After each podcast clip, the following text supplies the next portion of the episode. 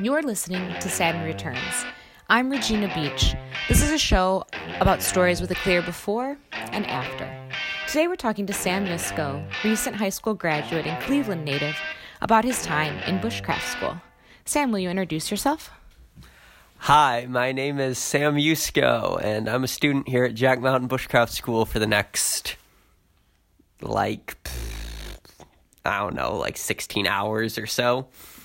How did you come across Jack Mountain? What made you want to do this? So I decided after high school that I really did not want to go sign away the next four years of my life to college right away. So I decided I wanted to take a gap year, which has gotten very mixed responses. Actually, all the adults I've talked to all go on about how it's such a great thing and a great experience, and all of the kids I talk to are horrified that I'm never going to get accepted into school after this. So I was trying to find something to do in the fall because in the spring I'm hoping to hike the Appalachian Trail part way. So uh, my parents actually found this school, like uh, it was called, I think, Anake Outdoor School in Washington State. And we thought it looked interesting, but I didn't want to go all the way to Washington. So we tried to find one that was closer to home. So we looked up and we found Jack Mountain and I liked the look of the curriculum and stuff. I was slightly intimidated by the teacher until I met him, and it just looked like fun. So I decided, why not? Just on an impulse, I did it. So, our teacher is Tim. Can you describe him and some of the things that you like best about him and some of the things he's taught you? So I, I think that the biggest thing that I I think I remember my first real impression of Tim being when I saw the video of the tour of Jack Mountain, and I just remember that there was some scene where he was demonstrating the pumps and he was pumping water into a water bottle and he was talking about how this water is exactly 42 degrees year round. He just took a sip and he just completely just deadpan like I just went delicious. And I got so intimidated because I thought, oh my god, this guy is going to be so serious about everything. He's like, just everything's going to be so intense. And then I got here, and like, and Tim and the other instructors started acting out. They just acted out a whole commercial for some piece of equipment, the Combar Pro. And I realized, okay, this is actually going to be fun. Tell me about the Combar Pro and what they're making fun of. the Combar Pro is just some random outdoor tool that just came on the market that they liked laughing that the instructors like laughing about here because they view it as being just totally unnecessary. What kind of tools do you use on a daily basis at Jack Mountain and what have you learned about them? I pretty much use an axe and a knife and matches and that's really all that you actually need for bushcraft is just axe knife and matches. And if you're good you don't even if you're good like xander who's sitting right next to me you don't even need the matches. You can just light a bow drill fire. So those are the things i've used. Um, i've learned definitely a lot about them. It's using an axe in particular is not something you use in your normal day-to-day life can you describe your childhood experiences with nature and what brought you to outdoor school?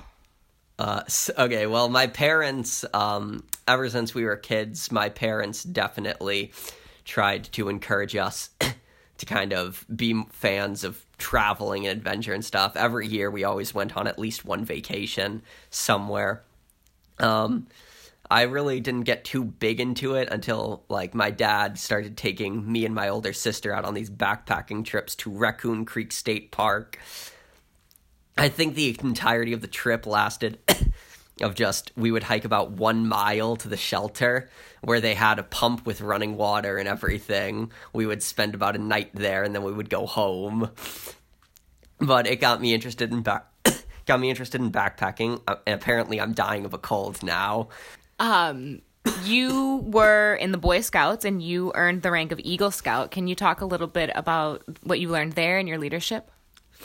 Uh, I learned that I hate being a leader. That's definitely one big thing I learned. Um, but it was a, it was definitely a great experience.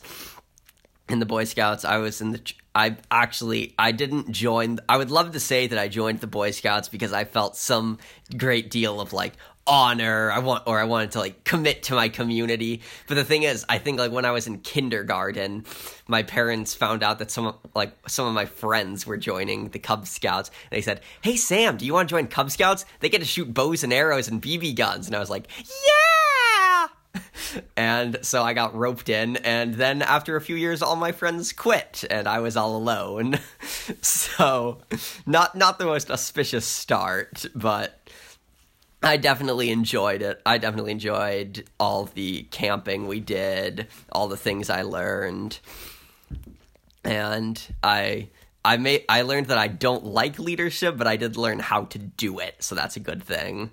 What was your camp counselor experience like this past summer before bushcraft school? Oh god, I'm getting PTSD just thinking about this. So I got so I work as a camp counselor for the Boy Scouts sometimes. And last summer I got suckered in to working this new thing they were trying, adventure camp, where we traveled around. Um and oh my god. There were about um there were about 3 no, there were 4 camp counselors working with about an average of 60 to 70 kids a week. So we were all horribly overworked um, and underpaid, of course. um, but and but it's really the thing is it's one of those things where while you're doing it, you think to yourself, "My God, this is horrible. I'm never doing this again. Why am I doing this to myself?" And then as soon as it's done, you think, "Oh, is that over already? I want to go do it again next year." Do you have a favorite activity that you did with the kids? Well, so we had like so I was technically I was the outdoor skills counselor. However, because we only had 4 people, it meant that we all pretty much wound up working every job at some point. So I think my favorite one was when I ran the literacy station and I had to read the kids Harry Potter and the Sorcerer's Stone. Uh, I I didn't. I'll be honest. I never even liked that book that much. And reading chapter one of that book 50 times in a row definitely did not improve my liking of it at all. But it was it was a really fun experience to just read it and it was very rewarding actually. I think my favorite memory of the camp was when at some point one of the parents was dropping their kid off one day and they just spontaneously turned to my boss and asked, out of curiosity, who was reading yesterday? And they were like, Sam. And I was like, yeah, why? And they're like, I just gotta say, my husband came home yesterday and he just said he doesn't even like reading that much. And he just said that he was just enamored and he was just completely engrossed. And so I was like, yes, vindication. So you like reading a lot. Can you talk a little bit about the library that we're actually sitting in right now and some of the books you've read over the course of the past nine weeks? Uh, well, yeah, there's a lot of books in here about a lot of bushcraft subjects. We've got stuff on plants and weather, navigation, permaculture, and I've maybe read like three of them. But I think I, I read a lot of this one, The Stars. I read a lot of that. I never even really thought too much about the constellations before I came here, but now I think they're awesome and I want to learn more about them. Um, there's a lot of yeah there's a lot of stuff. There's this there's this massive shelf of like the knowledge stuff and then there's this tiny little shelf in the other in the opposite corner with the entertainment stuff and i feel kind of bad because i've read more of the stuff off the tiny shelf than the big one. What did you read off the tiny shelf?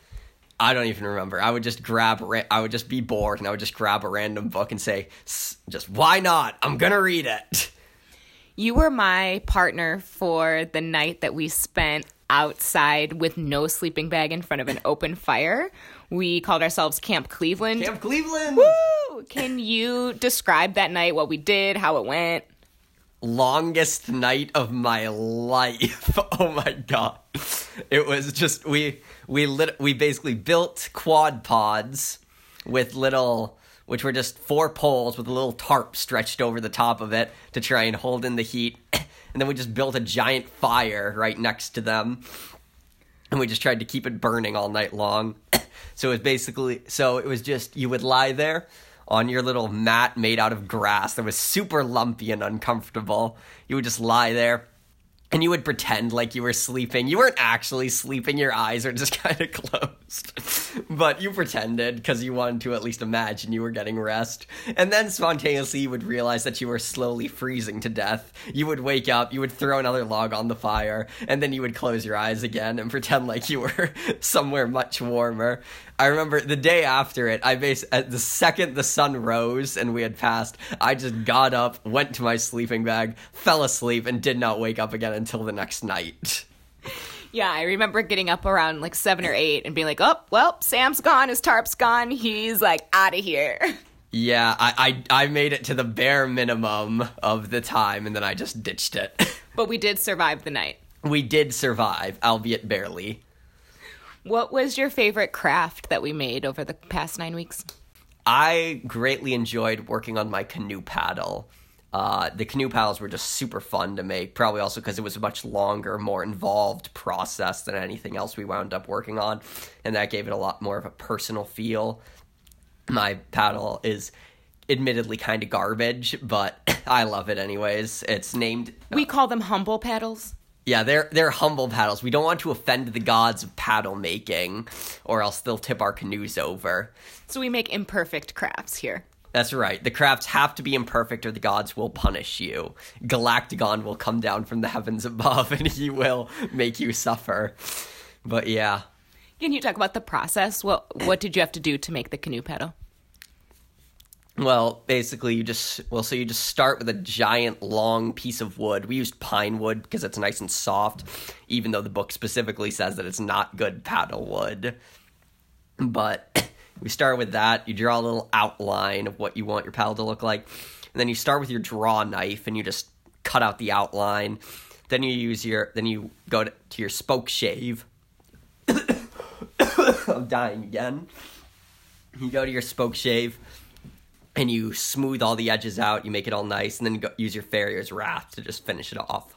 Can you describe what those three tools are and what they do? Because I know I never used any of them before I came here. Yeah, the draw knife is just pretty much it's just a knife blade wedged between two sticks that you just pull. The spoke shave is a razor blade wedged into another piece of metal that you pull, and the farrier's rasp is a piece of metal with lots of tinier, pointier pieces of metal sticking off of it that you both push and pull. That's a good description. Um, what was your experience eating at Bushcraft School? How did that evolve over the time you were here? Well, I started off with elbow noodles, salt, and ramen because I didn't have any faith in my ability to do anything other than boil a pot of water over a campfire. But then we started doing group dinners where we would just all cook as a team. And so I got a lot of help from the other people who knew a lot more about cooking than I did. And so that kind of gave me some confidence to try out different ideas, m- most of which admittedly kind of failed, but it was a good experience. It was learning. What kinds of things did we make as a group? What kinds of things did you make on your own? Oh geez, as a group, I remember we did a lot. We did a lot of meat one week because we bought a bunch of meat to cook as a team. Um, we just kind of did a lot of just giant mashups of random stuff as a group, and then that's kind of what I did as an individual. Then too is just gi- pretty much just throw, pretty much just throw everything into a Dutch oven, and just. I mean, you can throw anything into a Dutch oven and it'll just come out perfect. Uh, we recently were out on Grand Lake Seboeis and we did a solo. How was your time alone? Uh, my time alone was very nice. I, I mean, I didn't have anyone to talk to for a few days except myself, so I learned a lot about myself. Mainly that I'm very disturbed. Um, I I had plenty of time. I mean, I I learned why the instructors are the way they are. I mean, when you're out by yourself like that, there's not a lot to do except kind of talk to yourself and because I mean, there's only so long that you can do tasks like get firewood or cook food, and once they're done, you've got to fill the t- time in between. So, did a lot of working on just like so you just you just talk to yourself and then you just make up random voices. The instructors here call them having different characters that you play as. So I got a lot I got a lot of experience working on my Maine accent. Oh, can you uh, demonstrate that? Oh Christ! Well, you know, I mean that Maine accent. You know, it's something you just got to work on. You know, and I mean, it, it doesn't just come on command. You know, you got to work on it. You got to think about it. You just gotta gotta ramble on and on and on. You just got to talk like your job at the mill just closed, and you, you got nothing left because it's the only life you ever known. You know, I mean, and now what are you gonna do with the rest of your life? I mean, all you done all your life is just chop down trees and cut trees apart and just work with trees and now you can't work with trees no more. I mean, what's a guy gonna do?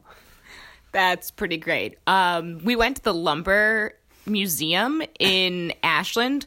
What did you learn there, or what were your takeaways from the mill industry? I I learned that those old lumber people were both hard as nails and completely insane. Um, they, I have no idea how any of them managed to survive their experiences. I, I would have likely died if I was involved in the Maine lumber industry. Um, but yeah, I mean, some of those things, they just seem like they were just inventing new creative ways to kill themselves. Can you give an example?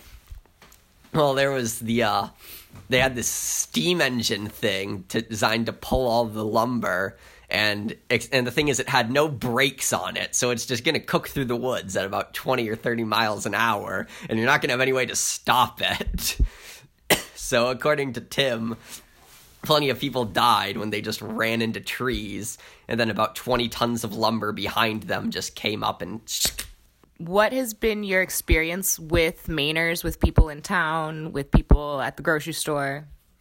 They are really, really friendly and I, I'm not fully sure how to react to that. but they are all just they're all so friendly. I remember I was getting all this. I remember when I was at the grocery store, I was just standing in line buying food for our trip to Grand Lake Seboeis, Seboeis, or however you pronounce it. And the, somebody, the lady asked me if that's what I was doing, and I said yeah. And then suddenly everyone in line just started giving me suggestions for what to do. A lot of them suggested using gasoline for fires, which great suggestion, but yeah. so that that it was very, they're very nice. I don't mean to insult anyone with my Maine accent. um, we've been introduced to some Maine food like ice cream and whoopie pies. Uh, what's been your experience with that? Oh my god, the people in Maine, they know how to make portions. I mean, we went to this restaurant called Grammy's, and I wound up getting a whoopie pie that was slightly larger than my head is. I, I ate the whole thing in one day, and then I was just kind of bouncing off the walls for the rest of that day, but I have no regrets about that. I mean, Grammys, if they just built a Grammys in like Africa or somewhere, there's the hunger problem just solved. How are you getting back to Cleveland after bushcraft school is over?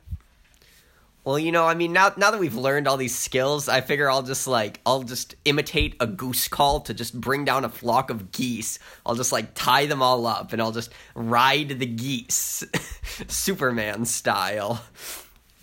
No, my my dad is driving up to take me home and I'm gonna get to spend a night in a hotel, and I'm gonna get to take a real shower for the first time in nine weeks. Woo, we are all so dirty here.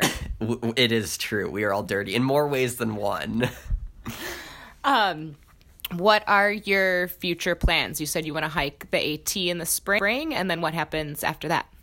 So in the winter, I'm going to be working at this factory. One of the adults in my troop owns this rubber factory. So I'm going to be working there in the winter to save up some money.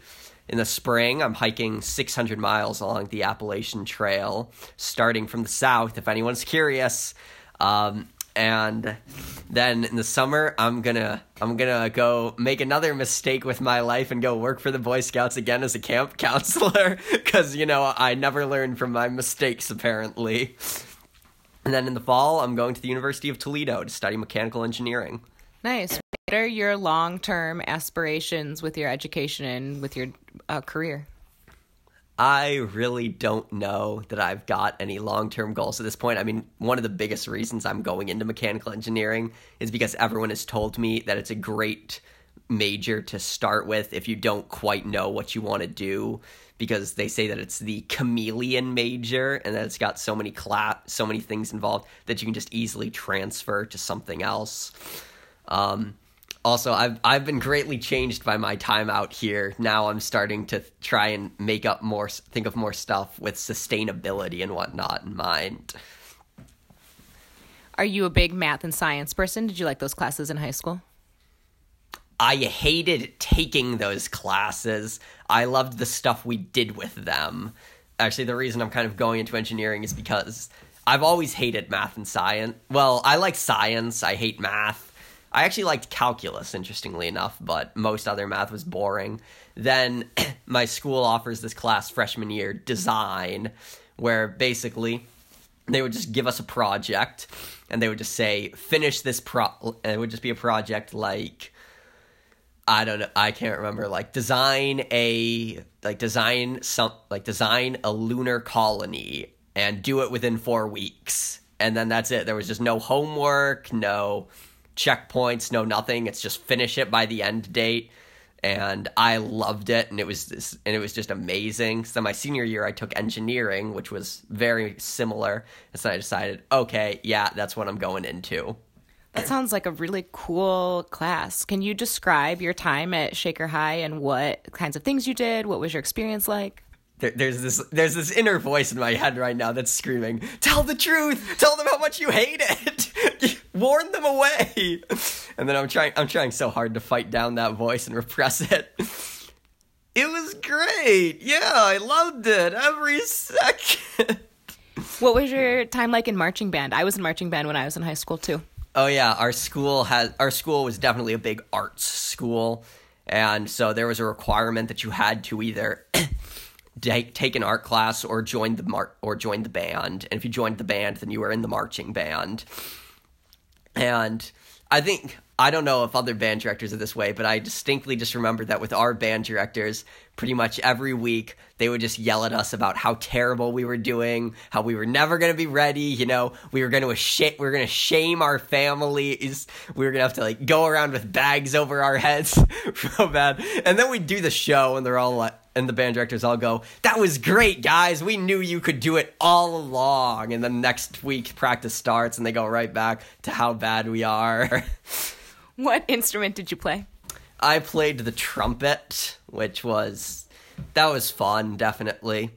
We're we were supposed to be the loudest section, but the fact is that there were only about 20 of us that ever actually played, so we were actually really quiet.